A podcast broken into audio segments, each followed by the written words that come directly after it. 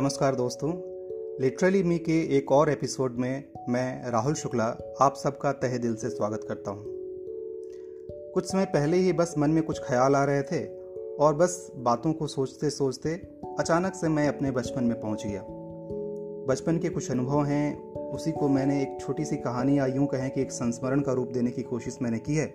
उम्मीद करता हूँ कि आप इसके साथ जुड़ पाएँगे और अगर आपने अपनी ज़िंदगी के कुछ पल अगर गाँव में बिताए हों आप इस चीज़ को बहुत अच्छे से समझ भी पाएँगे। दोस्तों, मैंने मैंने इसको एक शीर्षक दिया है, जिसका नाम है, मेरा चाँद मुझे लौटा दो। तो आइए सुनते हैं। रात के खाने के बाद अपने घर की छत पर टहल रहा था। दीवार के सहारे छत तक चढ़ाई खुशबूदार फूलों की लताएँ अपनी एक अलग ही छटा बिखेर रही थी और अपनी खुशबू से पूरे वातावरण को खुशनुमा बनाए दे रही थी। हल्के कदमों से चहलकदमी करते हुए, अपने कानों पर हेडफोन लगाए हुए, मैं अपना पसंदीदा गज़ल सुन रहा था। तभी कानों में किसी चिड़िया के चीखने की आवाज़ आई और सहसा मेरी निगाहें आसमान की तरफ़ चली गईं। कोई उल्लू था शायद। जैसे हमारी दिनचर्या होती है ना, वैसे वो अपनी रात्रिचर्या पर निकला था।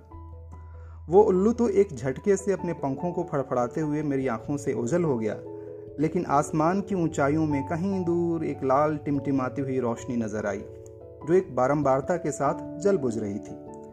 ध्यान से देखा तो पता चला कि कोई हवाई जहाज़ है, जो रात के अंधेरे को चीरती हुई अपने मंजिल की ओर बढ़ी चली जा रही थी। कुछ देर तक मेरी निगाहें उस टिमटिमाती रोशनी का पीछा करती रहीं और उन्हें तब तक निहारता रहा जब तक कि वो मेरी आँखों से ओझल ना हो गई। शायद जमाने बाद मैंने इस तरह से आसमान की तरफ़ अपनी गर्दन को उठाया था। उसी का नतीजा था कि अभी निगाहें नीची करने का दिल नहीं कर रहा था। हवाई जहाज़ की उस लाल बत्ती का पीछा करते करते मेरी निगाहें आसमान में लटके हुए रोशनी के सफ़ेद गोले पर पड़ी, जिसके आसपास से गुजरने वाले आवारा बादल कभी उसकी रोशनी को धूमिल कर देते तो वहीं उनके छटते ही वो अपनी चमक को बढ़ा लेता। जी हाँ ये वही चंदा मामा हैं जिनकी लोरियाँ और कहानियाँ सुनते हुए हमने बचपन से जवानी की दहलीज पर कदम रखी हैं। पर शायद आज अपनी मशीनी ज़िंदगी में हम इतने मशगूल हो चुके हैं कि इस खूबसूरत चंदा मामा की खूबसूरती को निहारने का वक्त भी हमारे पास नहीं रहा। आज अनायास से इस चाँद की खूबसूरती ने मुझे सम्मोहित कर लिया और अपने अतीत के पन्नों को पलटता हुआ अपने बचपन में चला गया। वही चांदनी रात और गाँव वाले एक मंजिला मकान का छत, जिस पर चढ़ने के लिए बाँस की बल्लियों से बनी हुई सीढ़ियाँ बनी हुई थीं। ये बात उस समय की है जब हमारे गाँव में अभी भी बिजली नहीं आई थी। गर्मी के मौसम में भीषण गर्मी से निजात पाने का एक ही रास्ता था। वो था हाथ से झलने वाला पंखा। दिन में तो सब अपने अपने काम में मशगूल रहते थे, लेकिन शाम होते ही मानो छत पर जाने की होड़ सी लग जाती थी। क्योंकि पूरे घर में छत ही एक ऐसी जगह थी जहाँ रात में चलने वाली हल्की ठंडी हवा का मज़ा लिया जा सकता था। लेकिन दिन की चिलचिलाती गर्मी के कारण से छत की सतह तो बिल्कुल गर्म हो जाती थी। फिर उससे कैसे निजात मिले? मेरी दादी ने उसका भी इंतज़ाम कर लिया था। घर के आँगन में लगे चापाकल से हम पानी बाल्टी में भर भर करके छत पर लाते और उसे छत पर फैला देते। इसमें मेरा काम होता था चापाकल का हैंडल दबाना। ताकि उससे पानी निकले और बाल्टी को भरा जा सके। चूँकि मैं बहुत छोटा था, इसलिए उस चापाकल के हैंडल को अच्छी तरह नहीं दबा पाता था तो फिर मैं उछलते हुए अपना पूरा वज़न उस हैंडल पर डाल देता और कल से पानी की बौछार नीचे रखे बाल्टी में होने लगती। फिर चाचा जी उस भरी हुई बाल्टी को सावधानी से बाँस की सीढ़ियों से अपना संतुलन बनाते हुए छत पर पहुंचाते। वहाँ पर हम तीनों भाई बहन पहले से ही मौजूद रहते। हमारा काम होता लोटा या मग से बाल्टी में से पानी निकाल कर उसे छत पर फैलाना और फिर दादी बाँस की झाड़ू से पूरे छत को साफ़ करती।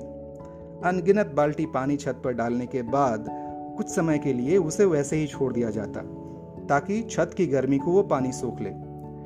कुछ समय बाद छत ठंडी हो जाती और फिर हम उस पर चटाई बिछा देते और उस चटाई को भी एक राजसी बिछावन बनाने के लिए उस पर बिछाई जाती दादी की पुरानी सूती साड़ी। जो मलमल से भी कहीं ज़्यादा मुलायम होती थी। बिछावन तैयार होते ही उस पर पहले लेटने की होड़ लग जाती थी। हम तीनों भाई बहन इस बात के लड़ रहे होते कि दादी के बगल में कौन लेटेगा। यकीन मानिए, शाम के समय छत को तैयार करने का ये प्रोसेस हमारे लिए किसी उत्सव से कम नहीं था। ज़्यादातर तो हम रात का खाना भी छत पर ही खा लेते। और फिर शुरू होती दादी के बगल में लेटकर कहानियों को सुनने का दौर। मेरी दादी ज़्यादा पढ़ी लिखी तो नहीं थी, लेकिन उनके पास छोटी छोटी कहानियों का एक जखीरा था, जिसके द्वारा वो बातों ही बातों में चरित्र निर्माण की सारी बातें हमें सिखा देती थी। पंचतंत्र की सारी कहानियों का देसी रूप मैंने पहली बार उन्हीं के मुँह से सुना था। अगर आप मेरे साथ उस पल को देख पाए तो इसे आत्मसात करने की कोशिश कीजिएगा।